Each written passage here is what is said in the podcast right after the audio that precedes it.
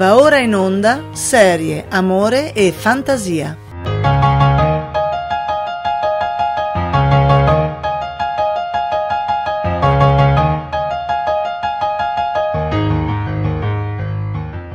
L'8 marzo 2019 è cominciato il lutto. Non per il giorno della donna, cazzo mi frega, soprattutto di gente che non si sa chi sia e non so come abbia ottenuto la mia mail, ma mi manda comunque mail di spam di merda su manifestazioni per le donne, che col cazzo che perdo una giornata pagata di lavoro per voi. Non datemi del razzista o del maschilista perché io sono elitario e c'è una bella differenza. L'8 è uscito Devil May Cry 5, che è un capitolo di una serie di videogiochi al quale sono molto legato. E anche se si parla di serie, qui il mio vecchio programma, il mio programma precedente si parlava di gaming ed è un argomento che è ancora molto importante per me. L'8 esce il quinto capitolo e io non ho hype e ancora non l'ho prenotato. E la sapete una roba? Guardo il trailer e non mi suscita niente. Sono sicuro che avrà un ottimo gameplay pieno di macchina combo. Sono sicuro che avrà una bella grafica a 30 frame stabili circa, come giusto che sia, ma io non lo sento come tale. Non lo sento come un Devil May Cry classico. Io che ci sono nato, io che ci sono cresciuto, io che tuttora ho tutti i capitoli originali per PS2 e tutte le remaster per Xbox e PlayStation, tranne quella per PC perché ancora costa troppo ma ehi, la comprerò. Io che ho la special edition del 4 per PC e l'ho quasi finito tutto. Io che sono riuscito ad apprezzare il reboot, anche se ha una storia che non c'entra un cazzo ed è chiaramente una storia sci-fi tipo Mega Man con virus e antivirus, mafie e sal cazzo che l'hanno chiamato Devil May Cry, altrimenti non avrebbe venduto una copia bucata. O Capcom cara, ho da farti un appello. Lo so che sei una troia, che sei disposta a vendere anche il culo di un neonato per della pilla, ma rispondimi con sincerità. C'era davvero bisogno di rendere Devil May Cry un Final Fantasy? C'era bisogno per forza di aggiungere personaggi nuovi, copie povere di quelli vecchi? C'era bisogno di inserire i vecchi personaggi, ma vecchi ancora più vecchi? Forse qualcuno di voi non lo sa, ma Devil May Cry aveva uno stile unico. È nato come un seguito di Resident Evil, che è poi diventato una nuova IP a sé, ed era un gioco nipponico che cercava di copiare un gioco americano, fallendo miseramente. È una sorte successa a molti altri giochi del periodo, tipo la serie degli Onimusha, che sono stati peggiorati inserendo nella serie degli episodi esageratamente e spiccatamente nipponici con tutte le caratteristiche e stereotipi dell'Oriente. Devil May Cry questa cosa non l'ha mai fatta, grazie a Dio. Da molto nipponico a poco nipponico, con sempre molto meno americano inside, ma mai completamente nipponico. Adesso la cosa sta continuando, ma non deve continuare così. Sono sempre il primo a dire che un mercato deve essere svecchiato e che si deve essere coraggiosi per farlo, ma lo devi fare a modo, se no sputtani anni di lavoro di altra gente ed erodi la vita di gente che ha imparato a masturbarsi su quel gioco. Lo capisco che il mercato è cambiato, ma è come ascoltare e guardare il videoclip della tua canzone preferita di sempre e vedere che chi la canta sono dei giapponesi con la cresta biondi che cantano Ching Chong a modo loro. È come sentire la tua canzone preferita, ma sentirla in cover K-pop. È chiaro che ognuno nel mondo ha il diritto di fare la sua versione di quella canzone, ma io muoio dentro un po' tutte le volte che mi capita sotto mano e ti auguro la morte perché un po' mi hai rovinato la vita, una parte della mia vita. E guarda che culo, è l'unica parte decente della mia vita. Io guardo la donnina e non vedo Trish, Vedo una nerd super sexy che già di concetto è sbagliato, super popputa alla Final Fantasy, che non si è mai vista e che non c'entra un cazzo e l'hanno messa lì perché vende. Io non vedo Dante, vedo un cantante K-pop con i capelli bianchi corti rigorosamente finocchio, che come arma ha una spada che tira il gas come la vespa del nonno. Ma che cazzo vuol dire? Non è Devil May Cry, non è roba nuova, è roba copiata da un altro universo di giochi. Sta male, non funziona, stona, è tamarro e basta, senza essere essere figo. No, anzi, sai cosa? È ridicolo. Basta giapponesare giochi che non ne hanno realmente bisogno. La serie è morta. Non dovevate fare altri giochi. L'8 è cominciato il lutto, oggi è il 12 e il lutto continua.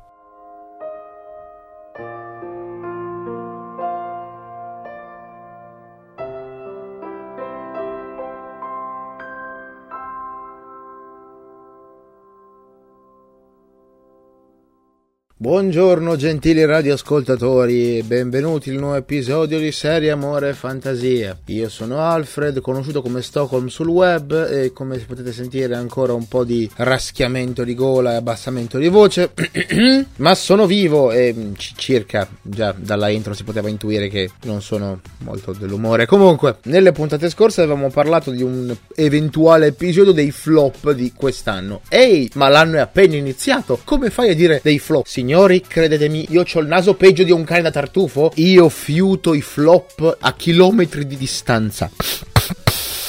Ah, da quella parte. Quindi oggi facciamo una top dei flop su Netflix. O quel che poco ci manca.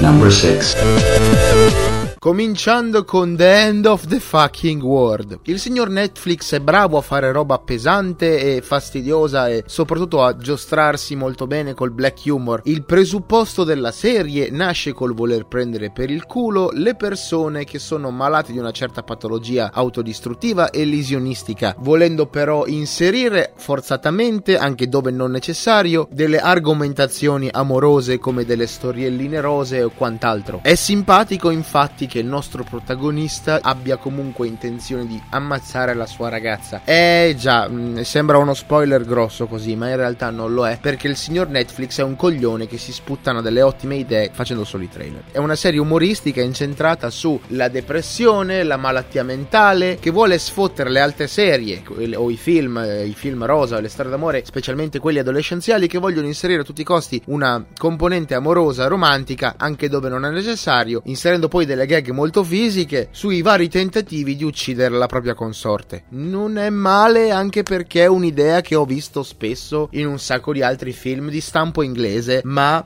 spostando il focus da il 35-40enne depresso all'adolescente con una mentalità molto più ristretta rispetto alla sua età. Mi piace, non è male, ma hey, quel trailer ha sputtanato tutto quanto. Andiamo avanti!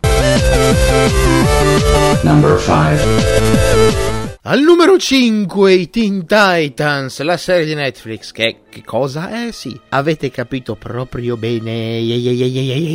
Ma come tu grande fan di supereroi, grande fan dei Teen Titans, grande di qua, grande di là e mi caschi proprio così? Beh, proprio perché sono un grande fan di questo brand, se mi fai una cacata io ti stronco sul nascere. Come abbiamo già detto, il signor Netflix è molto bravo a fare le robe per adulti che tentano di pisciare fuori dal vaso, ma sono una merda tutte i suoi prodotti per ragazzini e che sono costruiti basati su un fandom o su un brand in particolare. Questo perché lui deve a tutti i costi inserire il suo punto di vista, solo che essendo lui un perfetto ignorante, quello che tira fuori è una merda, anche se c'è dell'ottima pilla degli ottimi effetti speciali. Robin è finocchio tantissimo e sì, lo so che Robin è finocchio di base, però nella serie originale sia a fumetti anni 90 che nella serie animata giapponese, sempre degli anni 90, ha un e e e di leader e che non me lo puoi rovinare così è punto primo. Punto secondo. Dovrebbe essere asiatico Beast Boy. herói Dal mio silenzio si può intuire che non lo è. Come cazzo fai a prendere un personaggio parodistico e farlo diventare la, la, parodia di se stesso senza far ridere? È un'impresa veramente impossibile. I miei complimenti, Mr. Netflix. Si può trasformare in tre animali in croce e non lo fa mai nel modo giusto. Chi è l'attore? Voglio sapere chi cazzo è l'attore. Ditemi il nome e l'indirizzo di quell'attore, lo vado lì, lo, lo smassacro di legnate. Punto a favore numero 3. Prendi Raven, il miglior antieroe di tutti i tempi, figlia di un demone cazzo cazzuta come la merda, distruttrice come la morte, non depressa ma dark. E eh già perché una volta bisognava far sì che anche i darchettoni metallari si innamorassero di qualcosa e qualcuno e quello era l'unico personaggio che poteva, ehi, far drizzare i nostri cazzi o indurire i nostri capezzoli nel caso fossimo state delle signorine lesbiche. Prendete l'antieroe per eccellenza, Deadpool, no, più figo ancora di Deadpool. Signore e signori, la figlia di un demone in grado di trasformare la materia oscura in distruzione fisica e letale con la depressione e, e, e, sto sbavando solo a pensarci. Le peggio seghe quando andavo al liceo. Comunque, mi prendi un personaggio della Madonna con dei super pro e dei mega contro, il fatto di voler diventare una combattente per il bene, per il genere umano, sbattendosene delle proprie radici, combattendo con suo padre, il signore dei demoni del salcazzo, mi prendi sto personaggio della Madonna me lo fai diventare una emo impaurita di merda, po- impossessata. Nel senso che le fanno proprio le possessioni possessioni, cioè nel senso che proprio vogliono,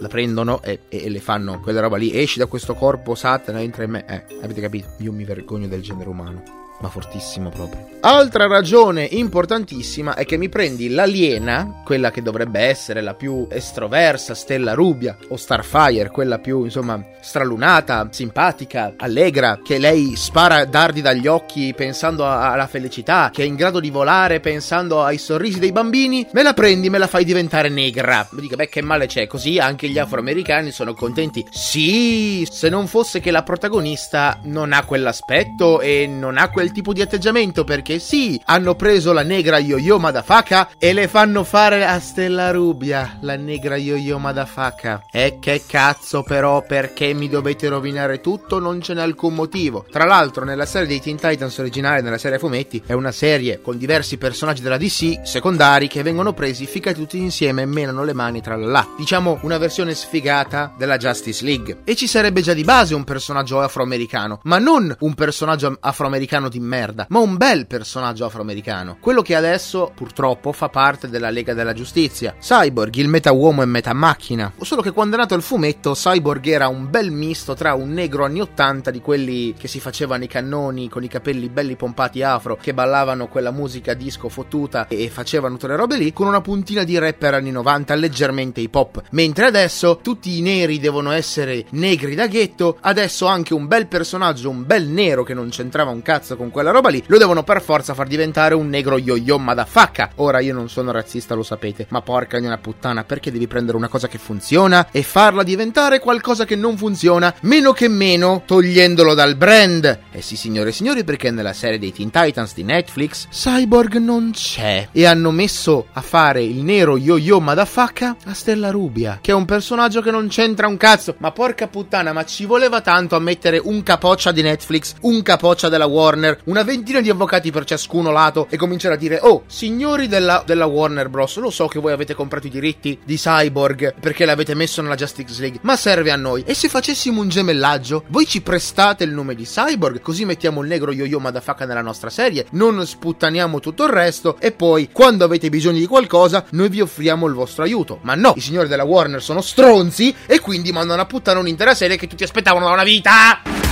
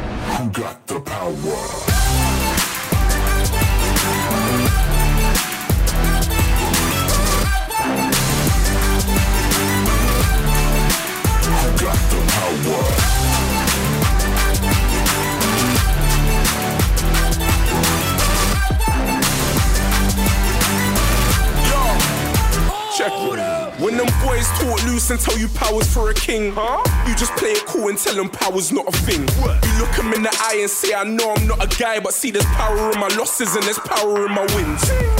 Independent woman looking shower in your bins. They call me cocoa butter Mike, you can't be powder in my skin. And you don't need to spend another hour in the gym. You know I'm blinded by his grace, but when you found me, I was dim. We'll be counting down the years, yeah, I'm about this. All them dirty secrets that we share, I'll clear the browsers. We the type to build on our careers and share the houses. You can be a woman and a boss and wear the trousers at the same time.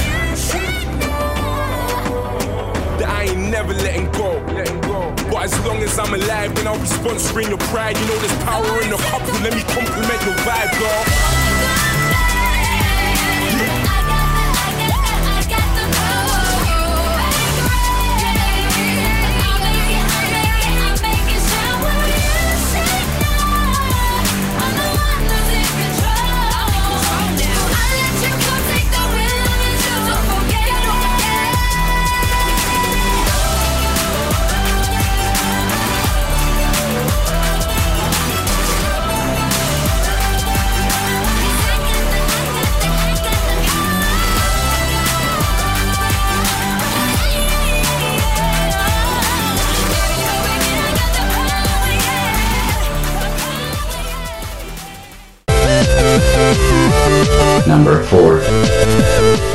Al numero 4, Sex Education, sempre serie di Netflix, che aveva un suo perché, il classico ragazzino sfigato visto in tutte le salse, che però ne sa a tronchi di sesso, però non ciula un cazzo perché è brutto e sfigato, ma grazie a una sua compagna di scuola e un amico nero un po' finocchio, anche se tecnicamente non lo è, madonna quanto cazzo è finocchio quel personaggio, però è proprio. È proprio che cagreve. Comunque, cominciano a fare i soldi insegnando ai loro compagni di scuola che scopano ma che non sanno un cazzo di sesso come funziona un vero rapporto, quali sono i veri problemi di coppia, quali sono come ci si deve comportare e via discorrendo perché il protagonista è il figlio di una terapista sessuale di una certa importanza. L'idea c'è, gli attori ci sono, la location funziona, la storia è vecchia come mia nonna, però sì. E allora perché mi devi sputtanare tutto facendomi scoprire il plot twist nel trailer della serie. Ma porca puttana, Mr. Netflix, non è possibile che tu sputtani qualsiasi cosa con i trailer della serie. No, no, non va bene, non va un cazzo bene. Number 3. Al numero 3, oh, non è romantico. No! Questo è la prima volta che trattiamo un lungometraggio. Lo so, è una stranezza, ma non è in realtà tanto greve la situazione. Intendiamoci, è un prodotto di merda fatto al risparmio, spendendo dei soldi, prendendo un cast che non conosce nessuno, con un'idea del cazzo, delle classiche commedie del cazzo, che voi sapete come la penso le, sulle commedie, quindi non dovrei neanche esprimermi più di tanto. Cioè, dovrei dirvi, è una commedia, e voi già dovreste capire qualsiasi cosa di quello che intendo ma non è così. Non è così perché, strano ma vero, è una... Allora, è una merda, ma è una merda godibile. Il modo in cui parodizza un tipo di film che vuole sfottere, ovvero le commedie, commedie romantiche che fanno un po' ride, un po' piagne, quei film leggeri che ogni tanto ti vai a guardare, così tanto per. Quei film con Giulia Roberts e la solita infilata di attori americani che vai a vedere al cinema anche se non ti frega un cazzo, ma ci porti una ragazza fuori, andate a mangiare una pizza e poi vi andate a vedere quella merda al cinema. Con lei che sogna di fare la super lavoratrice americana e tirare su un sacco di soldi. Sapete come la penso, non mi devo esprimere più di tanto, sono veramente di sputtanare l'esistenza. Comunque, è divertente, è davvero un'ottima imitazione. È basato anche su un altro sistema di intrattenimento che io odio fortissimo, ovvero i musical. È una parodia anche dei musical, ma vi giuro che sono fatti talmente bene, scritti in modo talmente sobrio. Sto ironizzando anch'io quando dico sobrio, che fanno vomitare tutte le scene. Cioè, io vi giuro, se non avessi saputo di base che era la parodia di quella roba lì, avrei detto oh mio dio cos'è sta merda e la solita merda mi fa vomitare da quanto è perfetto. Ma la cosa interessante di quel prodotto lì è che proprio il modo in cui è realizzato può essere visto da chi come me è acido e dispotico, ma da anche chi crede all'amore a prima vista e le romanticherie, la fregna della mamma e i film con una morale e quei film di merda commedie romantici. Non è una cosa da poco, signori, eh.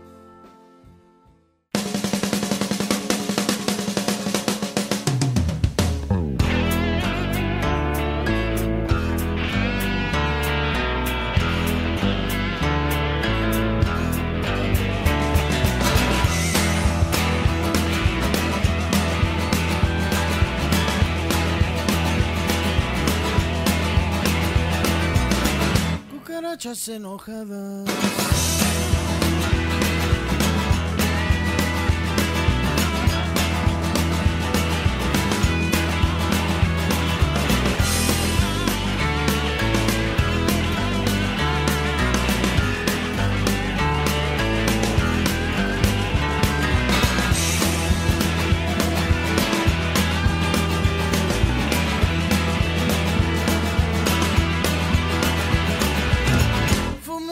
marijuana.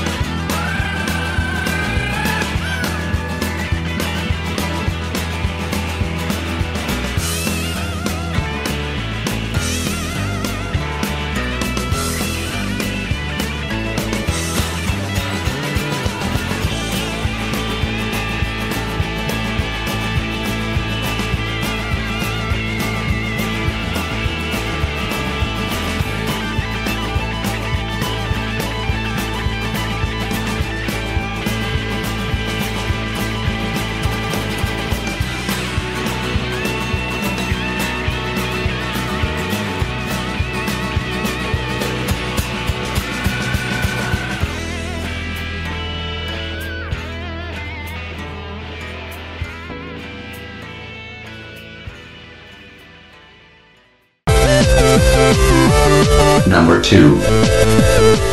Al numero 2, Russian Doll, altra storia, altra occasione sprecata per mandare a puttane dal signor Netflix che ti sputtana tutto quanto con il suo trailer della merda. Devo essere onesto, il cast, quell'attrice lì ci avrà anche 30 anni, 20 anni, quelli 22, non lo so quanti anni ha, però wow, è in grado sia di fare la prostituta giovane tossicodipendente che la prostituta anziana tossicodipendente. È fenomenale, la storia base è semplice, questa ragazza che vive a Manhattan ha sempre vissuto una vita particolare, quasi deplorevole, ma a un certo punto al suo tottesimo compleanno schiatta. All'inizio è convinta che sia dovuta a un trip di acidi, ma poi scopre che ogni volta che prende più consapevolezza e cerca di non ripetere gli stessi errori, comunque lei durante quel giorno muore e rinasce, muore e rinasce, rinasce e muore, muore e rinasce e tutte le volte muore in un modo differente. Il problema di queste serie è che si prendono troppo sul serio, di conseguenza gli episodi sono troppo lunghi, ma c'è un'ottima regia, un'ottima fotografia, una selezione dei costumi fenomenale, cast, musica, insomma l'atmosfera c'è, purtroppo non attira, è noiosa, fa veramente cacà.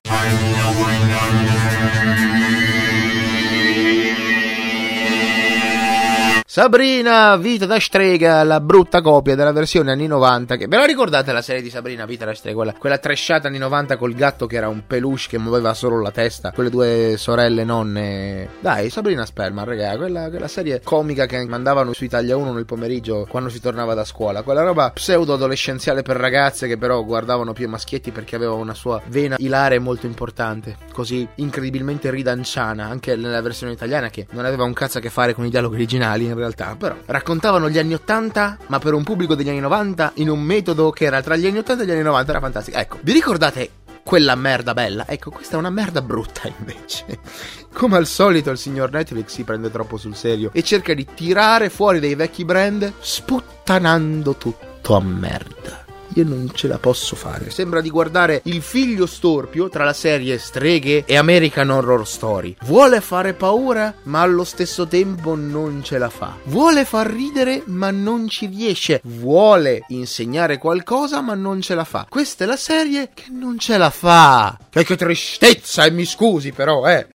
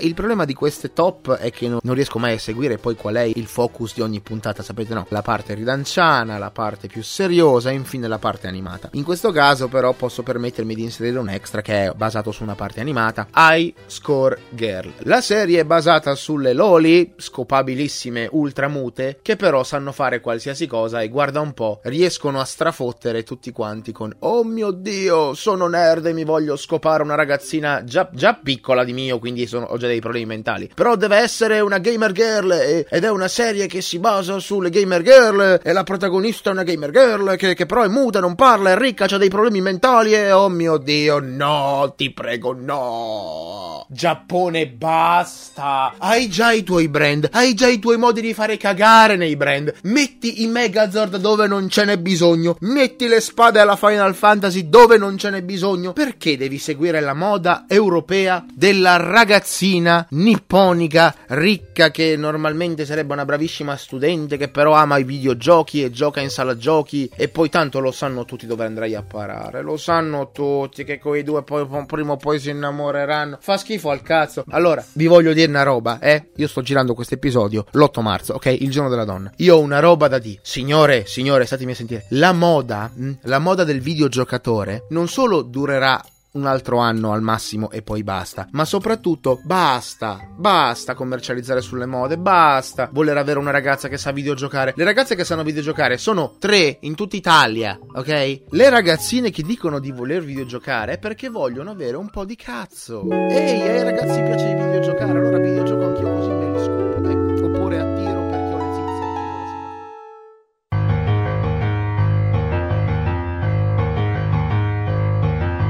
Avete ascoltato Serie, Amore e Fantasia, testi di Alfredo Tomesani.